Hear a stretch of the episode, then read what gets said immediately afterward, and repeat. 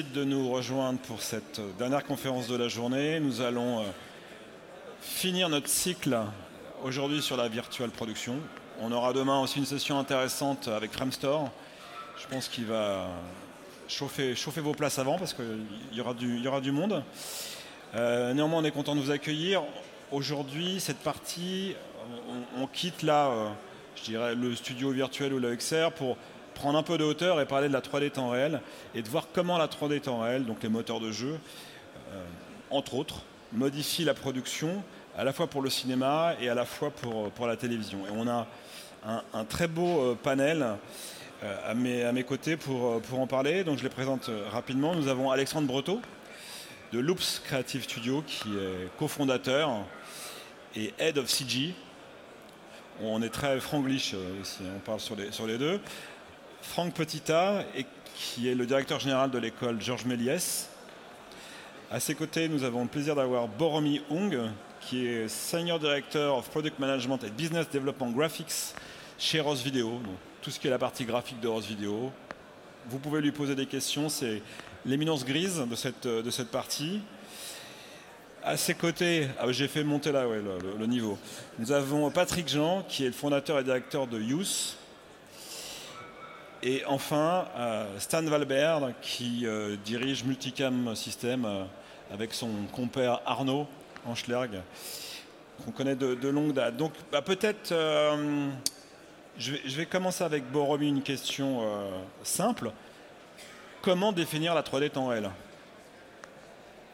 je voyais comme à l'école, de manière très littérale, 3D temps réel, générer des graphiques 3 dimensions en temps réel blague à part, euh, tout le monde sait faire euh, des graphismes aujourd'hui. On a des engins euh, que tout le monde utilise, que ce soit Unreal, que ce soit Unity. On a des engins que des industriels comme Ross ont, développés avec le temps. On sait tous faire de la 3D, on sait tous générer des pixels, des polygones, tout ça.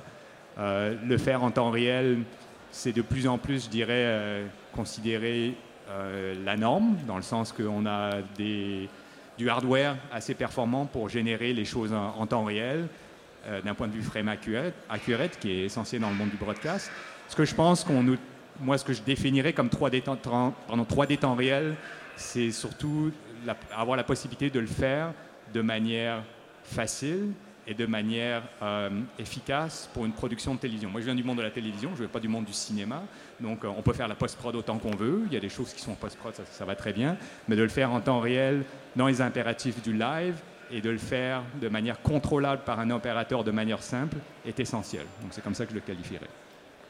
Et est-ce qu'il faut plutôt euh, des machines dédiées, un peu, euh, je dirais, avec de la testostérone, ou euh, des, PC classiques font tourner, vous par exemple, vos, applicatifs quand on est par exemple sur de, de l'e-sport où on a des murs géants LED dans des grandes arènes sportives ou sur un plateau de télé, qu'est-ce qui est le mieux? Tout est une question euh, de, de, besoin. Alors évidemment, si vous avez besoin de faire, euh, mettons, un, ring sur, un, sur une arena qui fait, je sais pas moi, 86 000 pixels de, de large, oui, ça va prendre probablement plus de, puissance de rendu qu'un donc un écran LED sur un, sur un studio. Tout est une question d'adaptation des besoins et de la performance. Ce que je dirais juste, c'est que les fabricants de hardware aujourd'hui, dont ne fait pas partie ROS en passant, parce que comme tout le monde, on utilise des, des solutions off-the-shelf en bon français, donc euh, que ce soit du NVIDIA, que ce soit du, CPU euh, standardisé.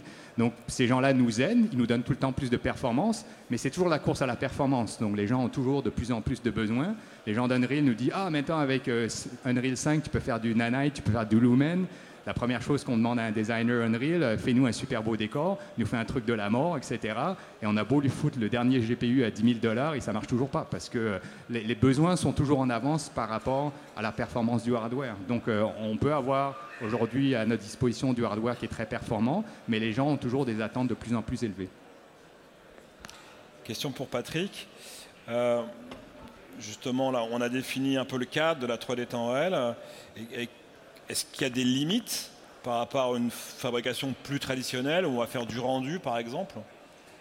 Bah, Les véritables limites, euh, l'objectif en fait quand on parle de temps réel, c'est de pouvoir interagir sur un, environnement et pouvoir aussi piloter en fait le comportement de cet environnement avec des données. Donc finalement, au lieu de précalculer un layer et un rendu, une texture, on va dire bah, en fonction de ces données-là, on aura cette couleur à la place de telle autre couleur en fonction d'un chiffre, d'une donnée, d'un résultat. Et tout l'avantage du temps réel, c'est évidemment d'avoir une interaction instantanée sans avoir à recalculer quoi que ce soit. Et donc du coup, euh, le grand avantage de, la techno, oui, évidemment, c'est d'avoir quelque chose euh, qui se comporte, qui évolue dans le temps en fonction de, données d'un opérateur et de choses pour qu'en en fait on ait un accès euh, finalement à cette scène et un rendu qui est préétabli avec un scénario. Sur la partie hardware, euh, pour moi, il y, a, deux choses aussi. C'est que avoir des, un hardware dédié, c'est bien parce qu'on sait comment va se comporter la machine et on sait exactement ce qu'on peut attendre en termes de puissance de calcul. Si après on veut vraiment customiser et pousser vraiment des machines euh, dans le retranchement, bah, à ce moment-là, il faut monter sa propre machine et faire quelque chose de dédié. Mais pour revenir à la question que j'ai oubliée, euh, du coup, tu m'avais posé. je euh, répondais aux questions précédentes? C'est par rapport à enfin, 3D euh, temps réel versus computing euh, rendu. Quoi. Bah, computing, de toute manière, ça va être beaucoup de travail et de travail de préparation. Il va falloir intégrer les graphiques. si on se projette dans, le, dans la formule, évidemment, broadcast, ça veut dire qu'il va falloir mettre en place des templates, tout préparer, tout calculer donc c'est du temps. Après, le temps réel, euh, il y a aussi de la préparation. Mais finalement, comme on va réagir par rapport à des données, par rapport à des actions d'un opérateur, bah, il, y aura plus, il y a une partie de la préparation qu'on va zapper. Donc du coup, qui sera euh, plus à faire. Et, la scène réagira évidemment en fonction de, du scénario qu'on a préétabli. Bah, je pose un peu la même question à, Alexandre, parce que Alexandre, vous, vous êtes sur l'animation donc sur plus de la, de, la série, et vous avez fait le choix justement d'un pipeline entre les temps réels. Exactement, en fait. Euh, du coup, euh, après, le temps réel pour nous avait beaucoup d'intérêt. En fait, euh, le premier intérêt, c'est retrouver du plaisir au niveau du travail. C'est comme si on demandait à un animateur de prendre un rig et que ce rig, il peut poser une frame toutes les minutes. ça ne va pas lui plaire. Et bien là, on retrouve le plaisir du rendu, temps réel, ça agit tout de suite, on peut, on peut tester des choses, ça amène une vraie plus-value euh, artistique en fait. On peut faire comme en photo du happy accident en fait. Et, euh, et après, au niveau consommation par rapport aux machines, j'ai fait, je me suis amusé un peu à faire euh, des calculs parce que nous, il y avait le côté empreinte écologique qui nous intéresse aussi beaucoup. Et en fait, par exemple, j'ai mesuré sur mon même ordi, j'ai fait du calcul précalculé sur Blender euh, Eevee et sur euh, Unreal. Et par exemple, en termes de consommation de watts, euh, en rendu précalculé, j'étais à 400 watts quand j'étais plutôt à 600 sur du Unreal, donc on consomme plus. Par contre, en temps de rendu, c'est tellement dérisoire, c'est que déjà si on est à 15 minutes la frame en précalculé, on est content pour de la série. Et là, en, temps réel, on peut être à 2 secondes. Enfin bref, du coup, j'ai trouvé qu'il y avait un rapport quasiment de 0,5%. En fait, euh, en termes de temps de calcul entre le, temps réel par rapport au, précalculé. Et après, si on ramène ça sur euh, euh, du côté gaz à effet de serre, mmh. toutes ces choses-là, ou même consommation électrique, ça a aussi un énorme intérêt en fait. Même si en France on est très décarboné, mmh. là-dessus c'est vraiment, c'est vraiment très significatif. Tu parlais du du plaisir de, de l'animateur, mais dans, son workflow quotidien, qu'est-ce que, qu'est-ce que ça change? Alors, Unreal pour l'animation n'est pas encore euh, suffisamment mature pour vraiment entrer en production, même si nous on travaille dessus sur un court métrage, on expérimente, ça s'appelle le control rig dans Unreal. Il y a des approches qui sont très très intéressantes technologiquement, en fait, où on peut, euh, je ne vais pas rentrer dans ces détails, mais c'est très intéressant. C'est-à-dire qu'on peut importer de l'anime mocap, mais la retravailler en mode keyframe et la rebéquer et ainsi de suite, faire du ping-pong comme ça. C'est vraiment, euh, génial pour ça. Après, au niveau de la navigation, des déformations, on peut être un peu limité, même si ils implémentent plein de choses, ça va vraiment dans cette direction-là. Mais c'est plus là sur la partie vraiment euh, rendue.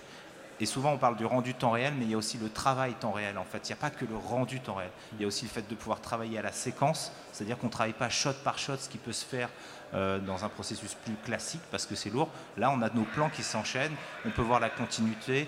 On peut, en série, justement, l'intérêt, c'est que souvent en série, on prépare un lighting et on l'importe et, c'est assez automatique pour dire euh, on fait 20 shots comme ça et on voit s'il faut les corriger. Là, sur le temps réel, c'est le même principe sauf qu'on peut se permettre d'aller dans chaque shot, retravailler, rajouter une petite light si on veut, ou ces choses-là.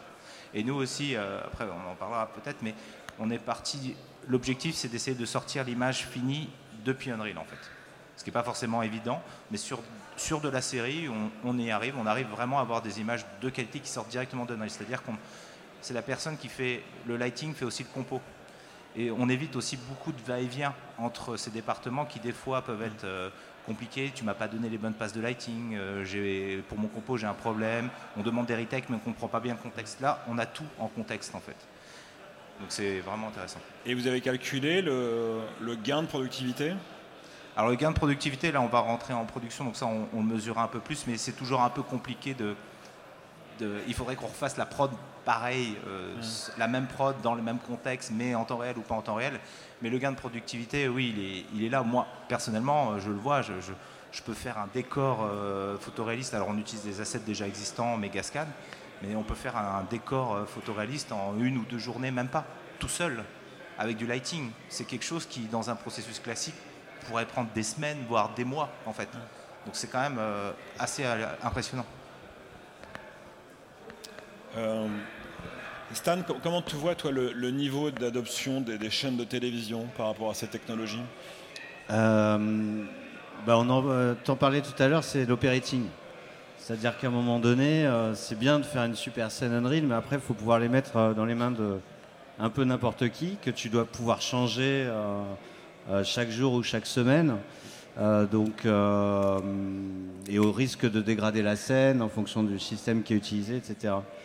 Euh, donc nous, on a fait un parti pris euh, dans le cadre d'un programme euh, télé d'information et de la solution qu'on a développée, Backdrop, c'est de séparer complètement la partie Unreal, donc la laisser à des créas quand, on fait des scènes full 3D et de les importer et ensuite jouer juste avec des paramètres exposés. Et, et sinon, c'est même carrément de tout faire directement sur l'outil d'operating avec euh, bah, notamment euh, de la 2D Donc juste parce que ce qu'on veut en fait, c'est faire de l'immersif. Donc après, il y a différentes façons de faire de l'immersif, mais euh, la scène ultra réaliste, c'est quasiment inabordable en fait. Les chaînes de télé n'ont pas les moyens. Alors après, on peut avoir éventuellement des élections présidentielles, des gros, des gros events comme ça, où on va pouvoir mettre des moyens pour faire une belle scène. Mais globalement, nous, on va travailler plutôt avec des clients qui n'ont pas les moyens de, faire des scènes euh, et qui seront jamais suffisamment réalistes. Donc du coup, on a pris le parti pris de jouer sur la 2D Ça veut dire qu'ils peuvent utiliser des, layers et là jouer avec les outils dont ils ont l'habitude d'utiliser, Photoshop, After, et, euh, et, donc du coup être dans le temps réel de l'émission quoi et de l'actualité. Oui. Si je peux rajouter une petite chose là-dessus, justement nous avec l'animation, on n'a pas euh, pour objectif de tourner en temps réel. En fait, on travaille en temps réel. Mais après, on, pousse les CIVAR, les consoles variables, pour avoir plus de qualité, plus de finesse. Et on a des rendus qui peuvent être à 1 seconde, 5 secondes ou, ou 0,1 seconde. Mais c'est qu'on n'est pas dans les mêmes problématiques que vous, justement, où il faut vraiment le temps réel. Donc pour nous, Unreal a un intérêt de dingue parce qu'on ah peut faire de la tu, on peut, faire, un pipe euh, qui, prendrait euh, plein de calculs. Euh, ouais, non, non, c'est pour la production d'animation, c'est génial. Et on réduit les besoins en render farm. Mm. C'est incroyable en fait. Bormi, vous avez fait aussi le choix, vous, d'Unreal. On ne parle pas du tout de Unity ou de solutions, je dirais, maison. Unreal est prépondérant sur le, sur le marché et qu'est-ce qui fait sa force? Au risque de, ne pas être très original, je vais dire oui, on a pris du Unreal euh, comme tout le monde parce que c'est ce que le marché demande. Euh, je pense que le, choix d'Unreal n'est pas trop basé sur la technologie en tant que telle. Les gens, bon, ils vont regarder ça de loin, ils vont dire bon, Unreal fait ci, euh, Unity fait ça, mais c'est juste basé sur une certaine, sur une, disponibilité de gens qui connaissent Unreal Et si je reviens, mettons, 15-20 ans en arrière, lorsque j'ai commencé ma carrière, les gens disaient tout le temps aussi, pourquoi Parce que bon, à l'époque, euh, évidemment, Visarte, Aura, tout ça, ça existait déjà. Et les gens me demandaient tous, pourquoi est-ce qu'on a besoin d'outils spécialisés? Pourquoi est-ce qu'on ne peut pas faire, mettons, un Adobe mais utilisable en broadcast, donc qui fasse du rendu temps réel, qui fasse de l'habillage temps réel. Et je dirais qu'avec Unreal, c'est un peu la même chose. Je leur répondrais, c'est parce que j'ai un pool de milliers, voire de dizaines de milliers de gens certifiés Unreal qui savent créer du contenu pour Unreal, et c'est ça la chose la plus importante. Donc on le fait un peu par pragmatisme, non pas parce qu'on a une préférence pour technologie Unreal ou technologie X, Y ou Z, c'est juste parce que euh, les gens ont besoin de créer du contenu, et ce contenu-là, euh, il est créé par, par tous ces milliers d'artistes qui peuvent télécharger aujourd'hui quelque chose du marketplace. Moi, je pense que le, discours, en fait, euh, il n'est pas au niveau de la techno, là, en fait. Il est au niveau, en fait, de la révolution qui est en train de se mettre en marche et qui est en train de rentrer réellement, en fait, euh, dans un pipeline de production qui va bien évidemment être en réel quand il y en a besoin. Euh, je pense aujourd'hui pouvoir dire que c'est une renaissance qui est en train de naître là. Et cette renaissance, c'est de mettre dans les mains de nos jeunes graphistes, nos jeunes artisans de l'image, comme on les appelle à l'école Méliès, c'est euh, le temps réel, oui, avec Unreal, Unity, on s'en fout, mais oui, euh, Unreal répond à beaucoup plus de besoins, que ce soit en série d'animation, en VFX, en plateau virtuel, mais surtout Unreal est bien plugué au set traditionnel de caméra. On, en parlait tout à l'heure avec deux de nos profs, euh, Bruno Corsini de plateau virtuel et Isaac Partouche. eux, qu'est-ce qu'ils viennent enseigner Mais c'est de prendre une caméra en main, de virtualiser cette caméra, de créer des environnements virtuels. Gaël Hamon en parlait aussi sur la conférence d'avant, où on scanne des cathédrales et on se retrouve dans Unreal en temps réel pour visiter cette cathédrale, c'est ça qu'on met vraiment dans les mains des jeunes aujourd'hui. Le discours, il doit être vraiment, encore une fois, Unreal nous sert aujourd'hui, toute technique confondue, à préviser une cinématographie. Le nerf de la guerre, c'est la narration, c'est le récit, c'est le découpage, c'est le montage. Cette étape-là, elle est en pré-production maintenant quand on fait de la série d'animes, quand on fait du long ou quand on fait de la prévise unset sur plateau de tournage. Donc la vraie révolution, elle est narrative. Elle est narrative parce que ceux qui ont des choses à dire, ceux qui ont des histoires à raconter, ceux qui ont des environnements à créer, vont reprendre la main sur la fabrication, s'en saisir et fabriquer de nouvelles histoires plus rapidement. Et du, contenu, en fait, euh, au contenu au carrefour de différents domaines. C'est pas que l'anime, c'est pas que les effets spéciaux, c'est oui le jeu vidéo, mais c'est l'architecture, c'est le médical. C'est pour ça qu'on appelle à, l'école Méliès des artisans de l'image, parce qu'en fait, euh, on ne peut pas les appeler des infographistes, des animateurs. Ils peuvent aller poser dans, plein de domaines. Donc, moi, je vois ça plutôt euh, comme technologie, oui, la 3D temps réel. Qu'importe l'outil, qu'est-ce qu'on en fait? Est-ce qu'on crée des environnements virtuels et on va chercher le savoir-faire chez les chefs d'éco? Est-ce qu'on crée de la lumière temps réel dans Unreal? L'éclairage, le rendu, ce qu'on fait nous en précalculé déjà depuis très longtemps. Mais maintenant, on précède ces choses-là en temps réel dans Unreal, c'est juste une révolution extraordinaire. Et d'un point de vue pédagogique, les outils temps réel révolutionnent aussi notre façon de travailler et de transmettre les savoir-faire. tout le monde parle de pénurie de talent. Toi, tu, tu bah, Moi, ça fait 25 ans que je forme des talents. Euh, je fais ce que je peux. C'est pas, pas, assez, euh, Franck. Euh, je sais, mais voilà. Maintenant, ce qui est bien, c'est qu'on s'est associé avec l'INA et l'université pour faire des formations gratuites euh, pour des générations qui n'ont pas les moyens et qui s'interdisent d'aller vers ces écoles chères et payantes. Euh, et aujourd'hui, on est en train de mettre des vraies solutions en place qui permettent de répondre à des besoins de jeunes pour aussi euh, mettre en avant aussi la diversité des gens qui viennent travailler dans nos métiers. C'est un vrai problème. les femmes aussi qui viennent travailler dans nos métiers, nous à Méliès, on a 72% de filles qui travaillent et qui sont à Méliès. C'est c'est exceptionnel en fait. Hein. On n'a jamais eu ça. Ça fait 25 ans qu'on a créé l'école. Ça fait plus de 15 ans qu'on a plus de filles que de, que de gars qui rentrent dans l'école. Je ne sais pas si tu rejoins ce point de vue. Enfin là, on, non, on s'écarte pas, on est dans le sujet. Mais par rapport à la formation, pour en avoir parlé avec euh, Marc Petit, qui est le patron d'Unreal, euh, lui disait qu'il hum, fallait peut-être des formations plus courtes, euh, moins complexes, qui n'avaient pas que pour certaines fonctions et certains postes qui ont besoin de connaître la techno Unreal, il n'y avait pas forcément besoin de faire deux ans ou trois ans d'études, qu'on pouvait des formations de deux mois, trois mois, six mois qui étaient suffisantes. Qu'est-ce que tu en penses On a eu cette discussion ensemble avec Marc Petit, qui me suit dans la construction de l'école depuis le début. Euh, à l'époque, il était chez Alias Wefront sur Maya, et il vendait Maya 1, quoi, avec Bingo the Clown, pour les, anciens, vous voyez ce que je veux dire. Euh, Marc, il a, il a cette vision-là parce qu'il veut accélérer le nombre de gens qui vont aller travailler dessus On a deux réponses à ça. La première, c'est que non, il faut former sur le fond des traditions avant d'arriver à Unreal, avant d'arriver à de la 3D. Euh, on fait de l'animation 2D à la main, on fait de la stop motion, on prend la, à, apprendre à tenir un jeune à la caméra, donc poser des perspectives, c'est quoi une focale, c'est quoi qu'on éclaire. C'est très important que ces choses-là soient dans les mains des jeunes. C'est toute leur vie qu'ils vont bosser avec ça. Les logiciels changent tous les six mois. Donc si on passe pas par des fondamentaux, donc ça dure, c'est des formations qui durent, qui sont longues, qui sont 3 ou 4 ans ou 5 ans, euh, et puis il faut plutôt repenser le financement de ces formations. Et, oui, donc là j'ai dit, j'ai répondu à la question non. Maintenant je réponds à la question oui parce que euh, il faut faire que les gens qui sont dans le secteur professionnel, la courbe d'âge dans le cinéma d'animation, c'est 35 ans. Tous ces gens-là, faut les faire passer à des postes de lead et de supervision. Il n'existe pas aujourd'hui de formation sur ça. Et il n'existe pas de formation correcte sur le Unreal en courte durée avec des pros. Nous, on est Teacher Agreement, on a deux Teacher Agreement dans l'école, on est Training Center Epic Games.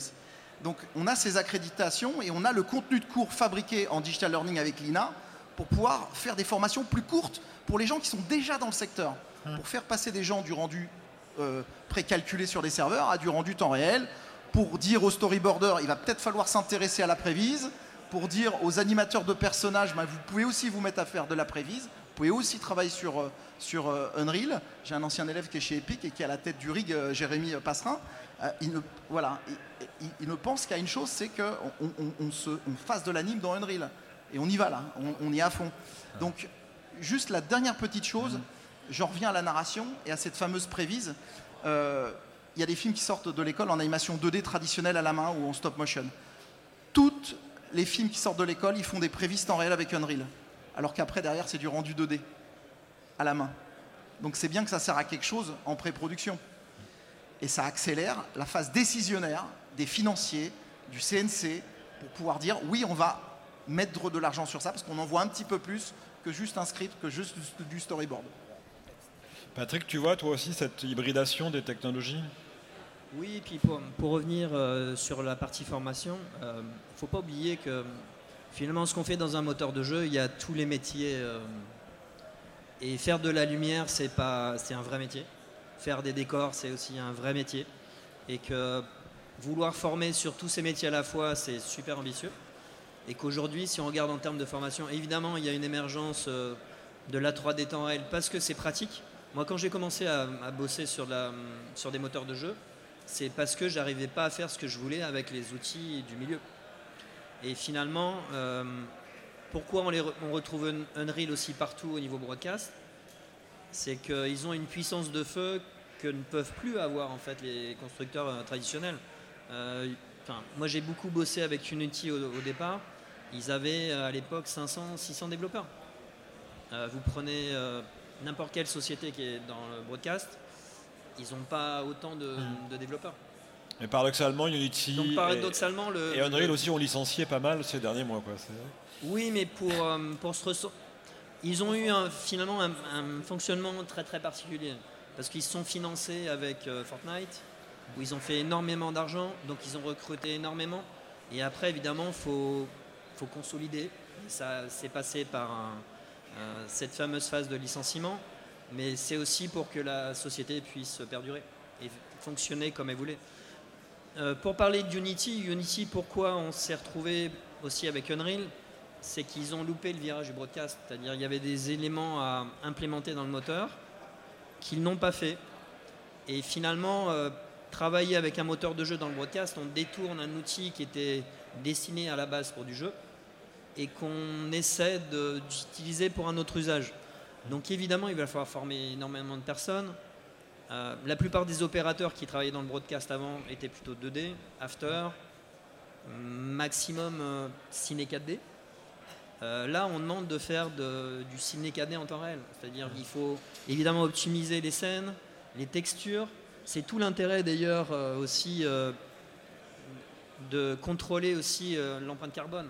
C'est-à-dire quand on optimise toutes les scènes, moi j'ai connu des, finalement des motion designers qui me disaient ouais vas-y balance la texture, ça va calculer cette nuit, euh, rien à faire. Quand on est en temps réel, finalement on est obligé de tout optimiser pour que ça tourne en temps réel. Ou alors on, va empiler des serveurs. Si on parle de par exemple de la solution Disguise, on peut empiler des serveurs. Le, euh, la sphère à Las Vegas, aujourd'hui, il y a 23 serveurs qui tournent en parallèle.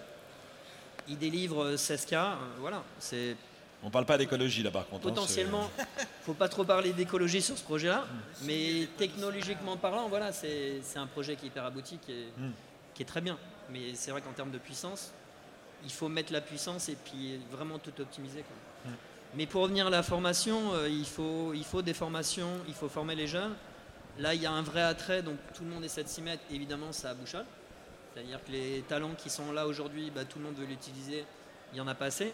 Donc il faut accélérer la formation, faire plus de formations, cibler aussi des formations et pas faire des formations trop à allonge et finalement former les personnes sur euh, leur rôle qu'ils auront fait dans le moteur de jeu parce que finalement le- la, la 3D temps réel c'est un travail d'équipe. hein. Euh, la partie XR c'est la même chose. Vous pouvez essayer de tout faire tout seul, il y a un moment c'est faire plusieurs métiers tout seul. Il y en a qui seront capables, il y en a certains qui ne seront pas capables. Je suis sûr en fait pour répondre à cette question, c'est même pas une question, mais pour appuyer en fait, France 2030 c'est fait pour ça en fait. hein. Le plan d'investissement d'avenir de l'État a, mis euh, énormément d'argent sur la table justement pour accélérer euh, à ces formations-là. Et on a monté la formation de virtual production euh, sur cette question avec l'INA et la CPNEF et l'AFDAS pour que ce soit des formations qui soient finançables très rapidement pour les gens qui sont déjà en studio. Donc voilà. Stan, quand une, chaîne, et on, pourra peut-être regarder la bande démo.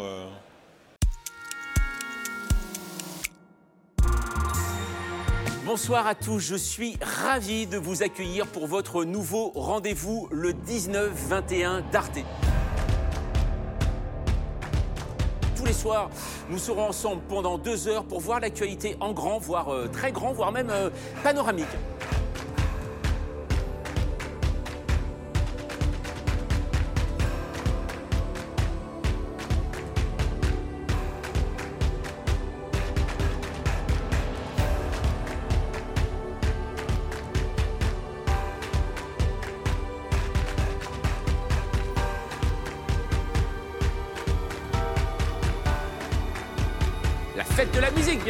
Et chaque année, la même question. Certains y ont vu une référence aux couleurs LGBTQ, d'autres un simple acte créatif. Autre moment politique, la russe Daria Kazatkina a été huée alors même qu'elle venait de perdre et qu'elle est connue en plus pour son engagement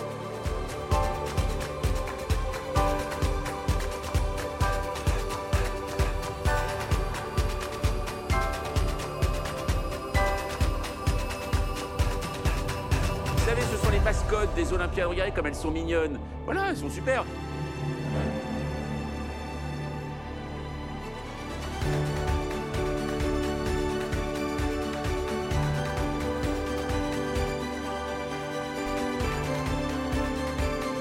L'ingénieur Jean-Marc Jancovici, exposé du prix du carburant.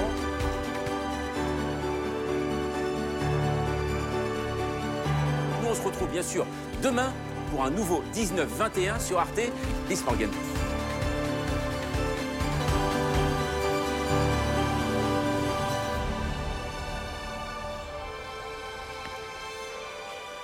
Est-ce que, est-ce que la contrainte a permis plus de créativité? Euh, bah, tout à fait. Alors il y avait euh, plusieurs contraintes dans ce projet-là, mais c'était euh, essentiellement un manque de temps. C'est-à-dire qu'en fait, on devait se partager la régie avec une autre émission qui doit se tourner le, même jour. Donc on a en gros deux heures pour allumer le dispositif, rentrer l'édito, euh, faire un peu de, répétition avec l'animateur et ensuite euh, dérouler pour euh, tourner cinq plateaux. Et donc du coup, KM, donc la prod à l'initiative de ce projet, est venue en disant bah voilà, nous ce qu'on veut c'est jouer sur le Mandalorian, euh, voilà, on voudrait euh, créer un, dispositif immersif, la XR, etc. Et, euh, mais en même temps, bah, on fait de l'actu. Donc euh, qu'est-ce qui va nous nourrir? Bah, C'est des illus, des, des textes, voilà, différentes choses comme ça. Et donc, euh, du coup, euh, ils ont eu cette idée maligne de venir avec un, vrai concept euh, bah, de, parallaxe avec des éléments, des éléments 2D. Donc, in fine, bah, ça, marche, ça marche vraiment bien parce que tu as cette immersion. À chaque fois qu'il parle d'un- thème, voilà, tu as l'image de la Tour Eiffel, tu vas voir Roland Garros, tu vas voir euh, la Coupe du Monde du rugby, etc.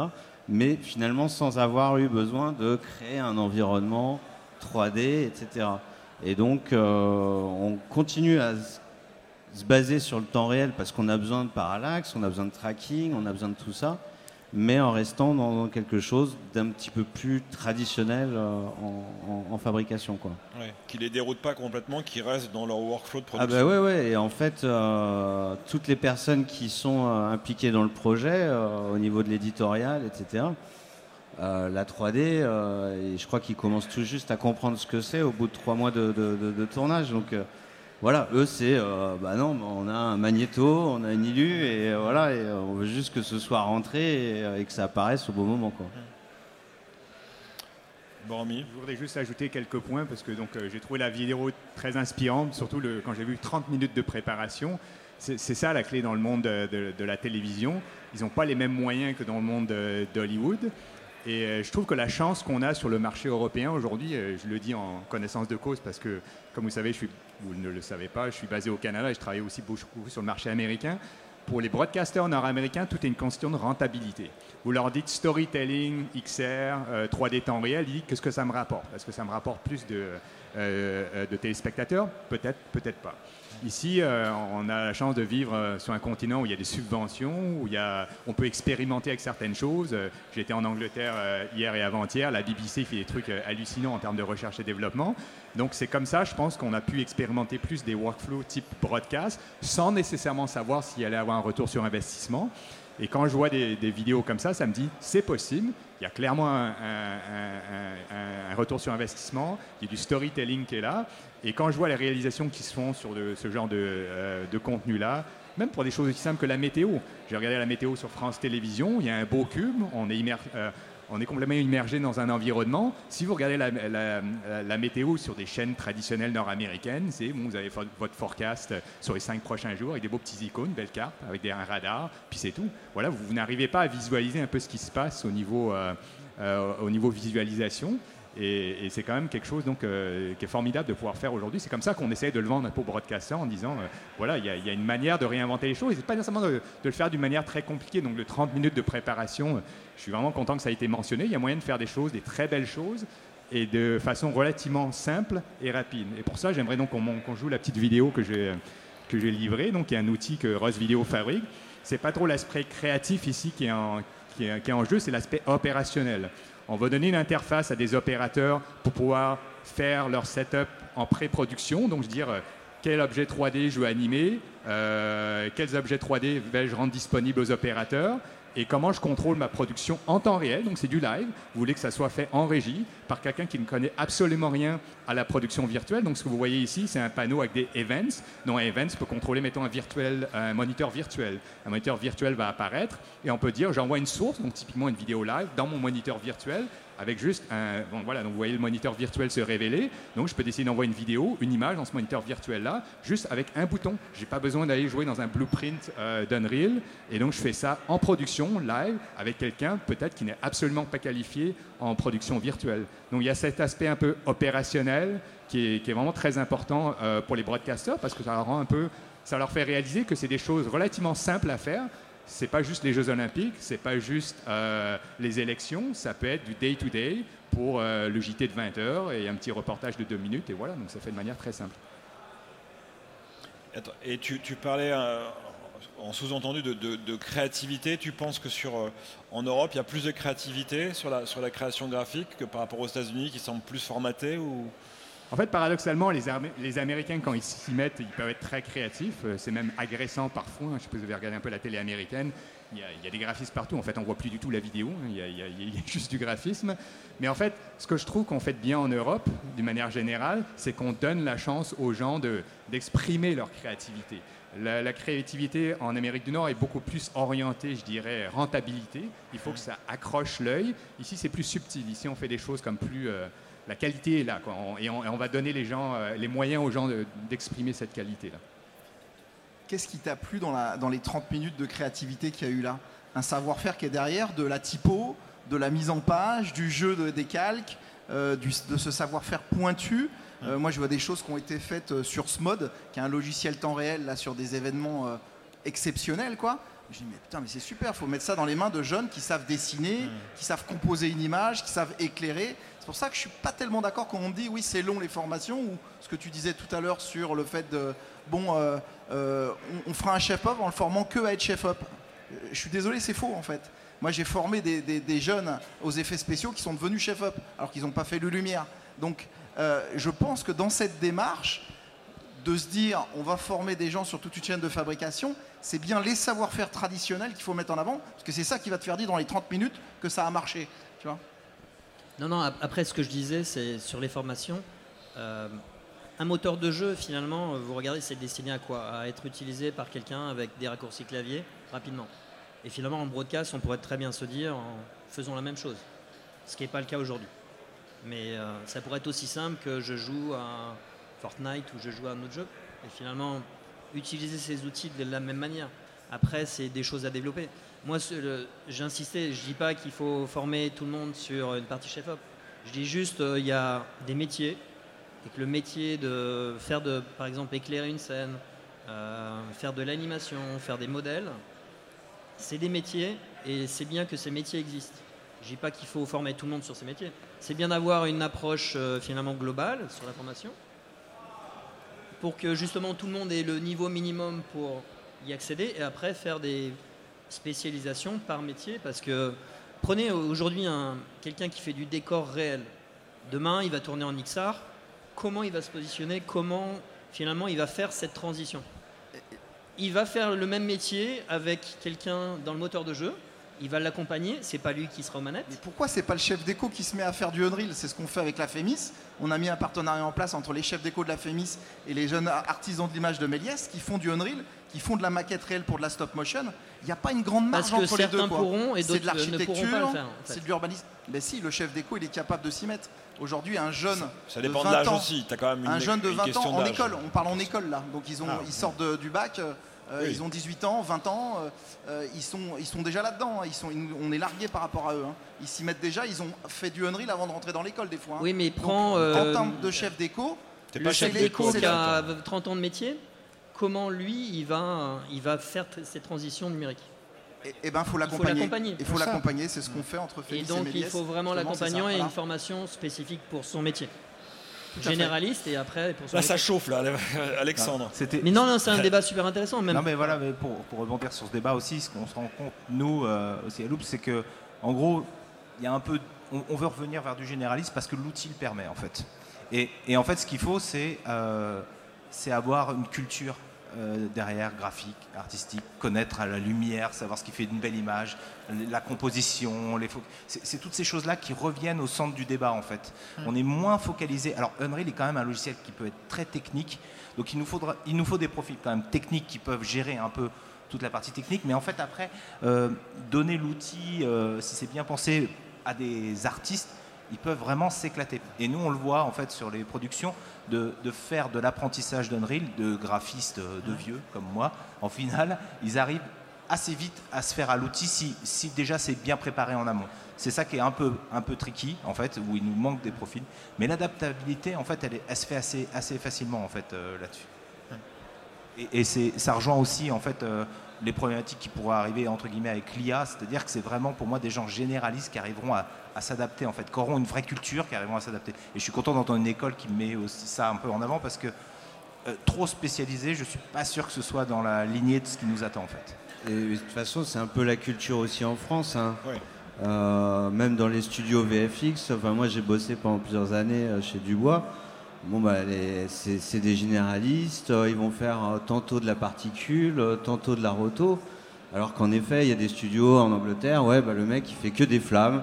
Moi je suis spécialiste des plumes et basta quoi. Et et il y a une Et perte c'est de vrai sens. que l'outil Unreal te permet justement d'être assez hétéroclite en fait. Tu peux dire bah ouais moi je vais faire un peu d'anime mais bon faut que je fasse aussi un peu de texture parce que je me rends compte que mon rig euh, bah il doit aussi. euh, Moi, je vois vraiment deux, deux gros pôles un peu généralistes qui se distinguent. C'est un peu, on va dire, l'image et le mouvement, en fait. La et et c'est là où on peut réussir à regrouper un peu toutes les compétences au niveau de l'image. Quelqu'un qui va commencer à faire du set dress, mettre la lighting, le caméra. Ça aussi, pour avoir travaillé avec les Américains en, anime, en fait, avec des Marvel. Mm. Ou des...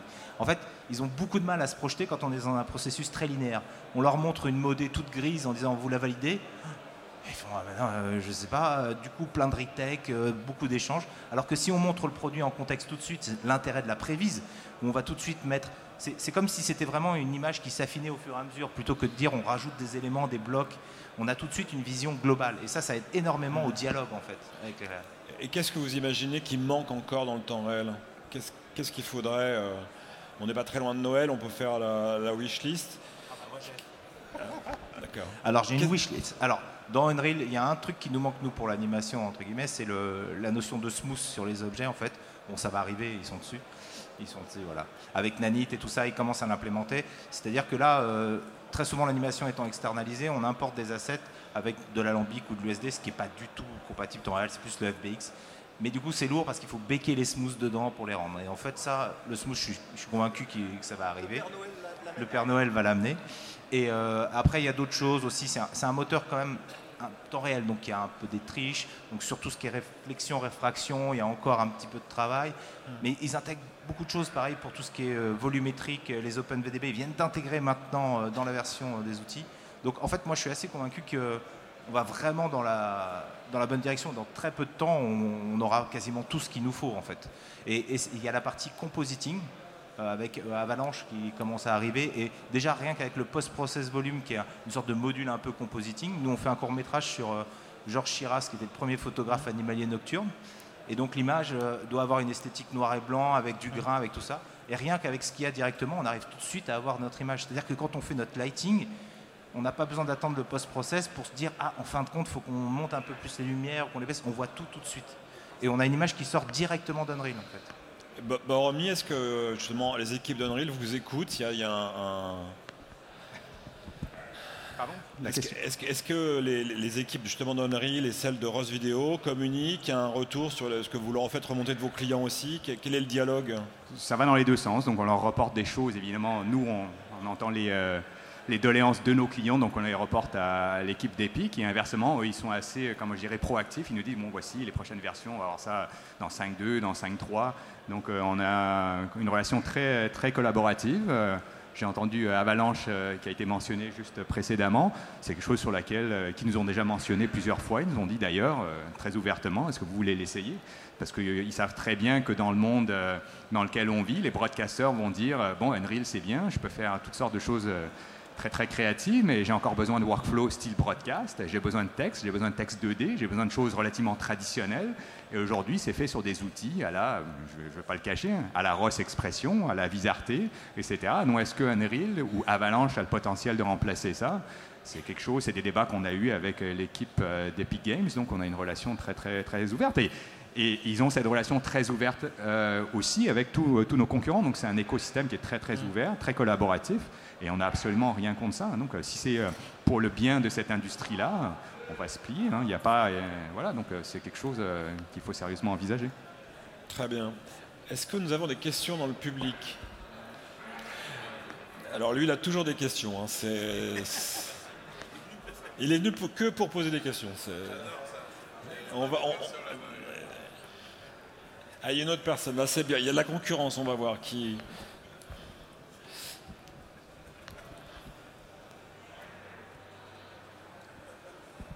Euh, bonsoir. Euh, en 2D temps réel, euh, sur le marché broadcast, on a une diversité de solutions. Viserté, Ross, Avid, je pourrais en citer plein d'autres, Chiron. là, on a parlé de la 3D temps réel, et en gros, on n'a qu'une seule solution, on a un monopole. Unreal. Est-ce que c'est sain pour le marché? Est-ce que c'est pérenne pour l'avenir? Est-ce que c'est quelque chose dans lequel il faut s'enfermer? Voilà, c'est une question ouverte sur le sujet. Quoi. On a un monopole qui a l'air de sortir avec Unreal. Qu'est-ce que vous en pensez? Question suivante. Non, non, non, mais répondez si vous avez une euh, idée. Hein. Pour, répondre à la question, euh, c'est vrai qu'il y a eu des annonces Unity qui n'ont pas été très malines euh, dernièrement. c'est clair que côté Unreal, ils, vont changer leur business model aussi. On ne sait pas ce qui va sortir du chapeau. La vraie réponse, c'est ce qui s'est passé sur la 3D avec Blender, c'est l'open source. Parce qu'en face, euh, ça veut dire que vous pouvez vous donner l'argent à des gens qui vont offrir un produit qui sera gratuit. Et finalement, le modèle Blender, il fonctionne. Là maintenant, on a un outil qui est, qui est utilisable en production. Pas forcément toutes les productions, mais dans beaucoup de productions. Et c'est quelque chose qui est gratuit, qui est téléchargeable par n'importe qui. Donc tout à l'heure aussi, on parlait de formation. Euh, quand vous avez un outil qui est accessible, vous avez des tutos en ligne, c'est beaucoup plus facile de s'y mettre que quand vous avez un logiciel qui coûte 50 euh, 000 euros pièce. Donc après, pour répondre à la question sur euh, monopole d'Unreal, oui, aujourd'hui c'est le cas. demain, est-ce que ce sera encore le cas? On ne sait pas. Par contre, c'est clair qu'il y a beaucoup de développeurs côté Unreal c'est une puissance de feu qu'il faudra contrer avec un produit open source, si c'est le cas. Euh, moi, pour répondre à la question du Père Noël, euh, j'en attends deux. C'est Avalanche, parce que réellement, c'est du motion design en temps réel. C'est des premières versions, c'est en bêta, mais c'est prometteur. La deuxième, c'est aussi pouvoir, et ça c'est plus réaliste, c'est avoir une interopérabilité entre, quand vous prenez une animation, un FBX, on puisse le mettre dans Blender, dans Unreal, dans Unity, sans qu'on perde euh, des choses euh, dans l'opération. Ça serait déjà sympa ça. Vous avez une solution euh, en face d'Unreal ou pas à proposer ou pas? Non? Peut-être, vous développez un, constructeur de logiciels français Non, non, je travaille à France Télévisions. Ah, donc, non, non, la solution aujourd'hui, je reparle des broadcasters, c'est de s'appuyer sur justement de la 2D, qui en fait est de la 3D. Aujourd'hui, toutes les solutions type VisRT, euh, type euh, ORAD, on a cité Chiron, ROS, euh, ce sont des logiciels 3D qu'on utilise beaucoup en 2D. Mais avant tout, ce sont des logiciels 3D. Ils ont des limitations graphiques en termes d'objets, de, polygones. C'est pas Nanit, c'est pas Lumens. Mais aujourd'hui, pour ce qu'on fait à la télé, dans le milieu du broadcast, si on ne recherche pas le photoréalisme, détourner un ORAD, un ROS, un Chiron en, version, j'aime beaucoup la démo de, de Stan, en 2D euh, c'est-à-dire finalement à 2D euh, il y, a combien? Il y a 5 planes à tout casser, euh, légèrement. Enfin, en termes de polygones, on n'en est pas. C'est pas très lourd. J'ai pas besoin d'Unreal pour faire de la 2D Alors, prends, prends... Ouais, d'accord. Donc on entretient, on entretient la concurrence. Smod, tu connais? Oui, oui, je connais Smod. Bah voilà, donc prends-les, c'est bien, ça, ça sera suffisant. Quoi. Sauf qu'au Smod, on se développe pas sur Smod. Et T'en as plein, tu as les systèmes de Stan, tu prends du Disguise, c'est pareil, tu fais de la 2D, ça marche très bien. Qui est sur Unreal non, tu prends designer, c'est des serveurs, euh, tu n'as pas besoin du moteur Unreal derrière. Ah non, ma question était sur la 3D. Hein. Encore une fois, euh, en 3D temps non, réel. Mais en fait, pour répondre à ta question, tu voulais un, outil 2D, c'en est un. Ah, qui est disponible, tu peux faire du broadcast avec, c'est voilà. Et après, ça la, répond la, 2, d on en a plein. La, 3D Après, euh, le débat 3D, évidemment, c'est qu'est-ce que tu veux faire au niveau de ton habillage. Aujourd'hui, la mode, c'est plutôt 2D. demain, ce sera peut-être la 3D. Mais pour revenir sur la, 3D ou les outils, en fait, au fur et à mesure du temps, euh, il y a des logiciels qui viennent, qui disparaissent, on doit réapprendre. En fait, s'il y a une chose qu'on doit savoir dans ce métier, c'est que il ne faut pas miser tout sur un logiciel, il changera, ça se trouve, euh, en plus là avec l'IA qui arrive, on ne sait pas ce que ce sera dans quelques temps. Donc en fait, euh, pour l'instant, moi je profite d'Unreal, je m'amuse et j'avance et, on verra en fait. Après, il faut, il faut déjà un standard pour au moins bah, standardiser les formations, les habitudes. C'est comme ça que Maya Avoir une communauté euh, qui soit euh, large et pour que du coup euh, bah, tu aies facilement bah, des gens à trouver, etc. Donc là, on commence tout juste à sortir un peu de l'eau à avoir des gens compétents sur Unreal, donc bon, bah, on va peut-être pas passer sur un autre soft.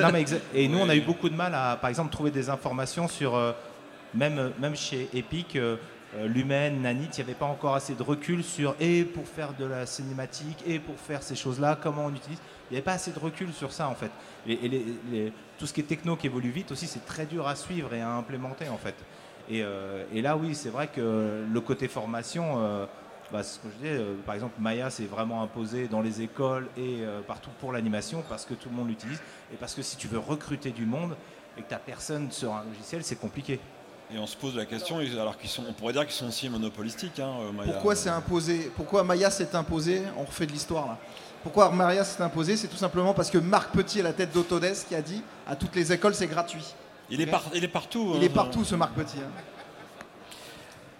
La question. La question, Gaston Marcotti. Bonjour, je pose des questions toute la journée, hein, donc je vous écoute attentivement. Merci déjà.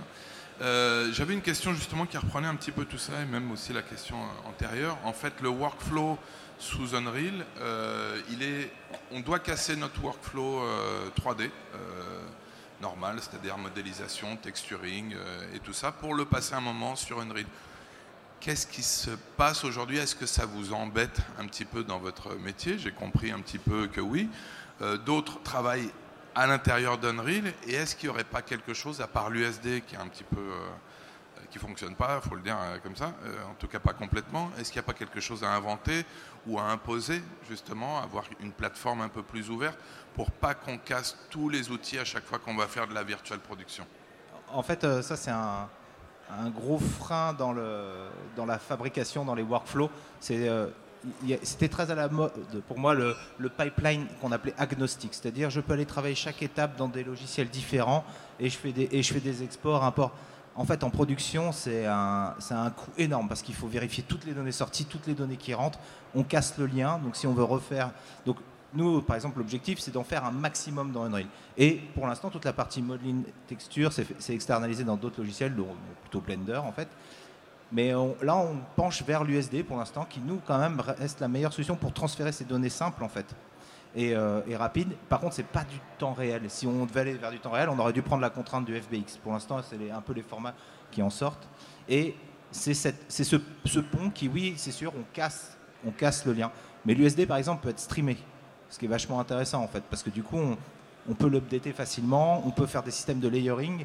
Alors l'implémentation dans Unreal commence à être mieux en mieux. Ils arrêtent, de, ils arrêtent la partie Alambic, qui sont vraiment sur l'USD. Et nous, là, on va l'utiliser pour de la série, euh, l'USD, pour la partie euh, import de l'anime, euh, de toutes ces choses-là. Alors moi, j'ai une réponse, c'est groupez-vous. Groupez-vous parce que dans les semaines qui viennent, vous allez avoir un appel du gouvernement par la, qui va être géré par la BPI. Emmanuel Macron directement d'ailleurs. Oui, qui l'a annoncé euh, tout à fait. Euh, il va y avoir 50 millions d'euros pour les technologies 3D euh, temps réel, pour l'immersif, pour développer les nouvelles générations d'outils. Et ils devront être collaboratifs, ouverts. Et rien n'empêche aujourd'hui de se dire qu'il peut y avoir plusieurs entreprises, plusieurs laboratoires de recherche publique qui se groupent pour créer une nouvelle génération de moteurs 3D temps réel et les outils qui vont avec. Mais il fallait déposer le projet avant minuit ce soir. Non, non, non, non, c'est faux. C'est faux.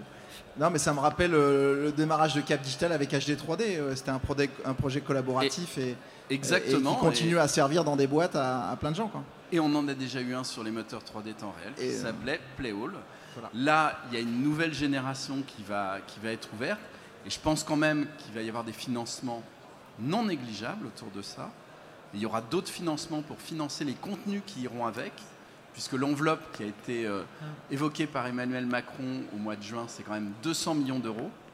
Eh bien, réfléchissez, groupez-vous aujourd'hui pour apporter une réponse. C'est dans quelques mois qu'il faudra la déposer et il vous reste le temps pour le faire. Euh, je voulais juste dire qu'on n'aura pas euh, un copec de ce 50 millions parce qu'on n'est pas une compagnie française, donc je doute que M. Macron va utiliser vos impôts pour financer une compagnie canadienne, numéro un. Euh, et on pourrait, on pourrait.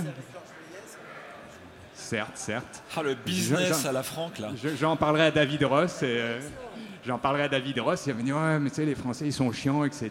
Ils se mettent en grève et tout. il a raison. C'est pas vrai, c'est pas vrai. Non, non, c'est vrai. Non, il y a beaucoup de savoir-faire, non, blague à part.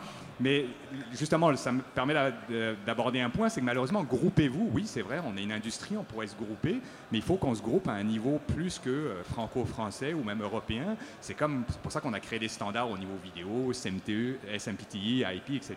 C'est comme ça qu'on gagne. Donc je pense que ça devrait aller. Alors c'est bien qu'il y ait un écosystème français qui, se mette en place. Et il y a d'autres initiatives ailleurs, en passant. Euh, Ross d'ailleurs a eu une subvention du gouvernement canadien pour financer le développement du, euh, du cloud. Donc c'est quelque chose de très porteur aussi, qui n'a rien à voir avec ce dont on parle en ce moment. Mais oui, donc, il y a des initiatives un peu régionales qui se mettent en place et, c'est bien, donc je n'irai jamais à l'encontre de ça. Je voudrais juste réagir à la question qui a été posée avant en termes de workflow et euh, comment fait-on pour ne euh, pas casser quelque chose, quelque chose d'existant avec Unreal?